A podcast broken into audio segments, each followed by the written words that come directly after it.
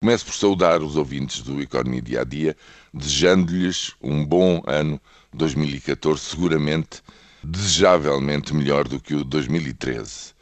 E chamar-lhes a atenção de que este ano é atípico neste sentido. Há uma data que vai marcar o antes e o depois ao longo deste ano. A data é dezassete de maio, data da conclusão do Programa de Assistência Económica e Financeira.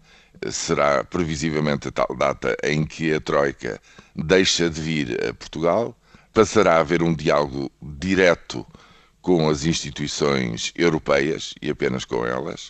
Na minha opinião, nada de essencial vai mudar, porque seguramente chegar-se-á à conclusão de que, por mais que se proclame o êxito do Programa de Assistência Económica e Financeira e deste esforço de três anos, conclui-se-á que o déficit continua excessivo, que é preciso reduzi-lo em dois mil e quinze para dois vírgula cinco por cento, ou coisa que o valha, e em dois mil e dezasseis ainda mais, para cerca de um por cento do produto interno bruto.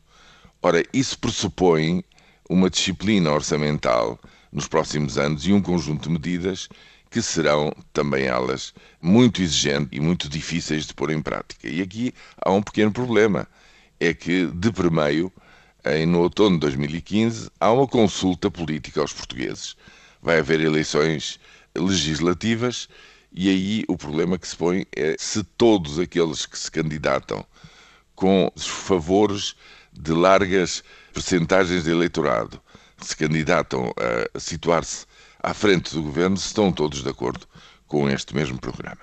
Mas para já, nos próximos quatro meses, ninguém nos livra de um discurso obsessivo de ter de fazer tudo para que este programa de assistência se declare estar concluído com pleno êxito.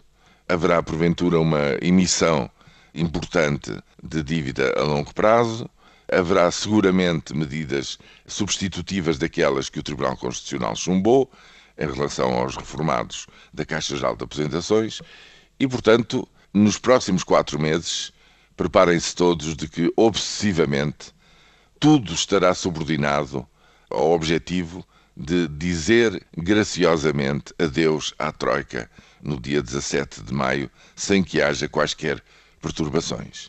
É à luz desta realidade que se tem de entender a mensagem de Ano Novo do Presidente da República.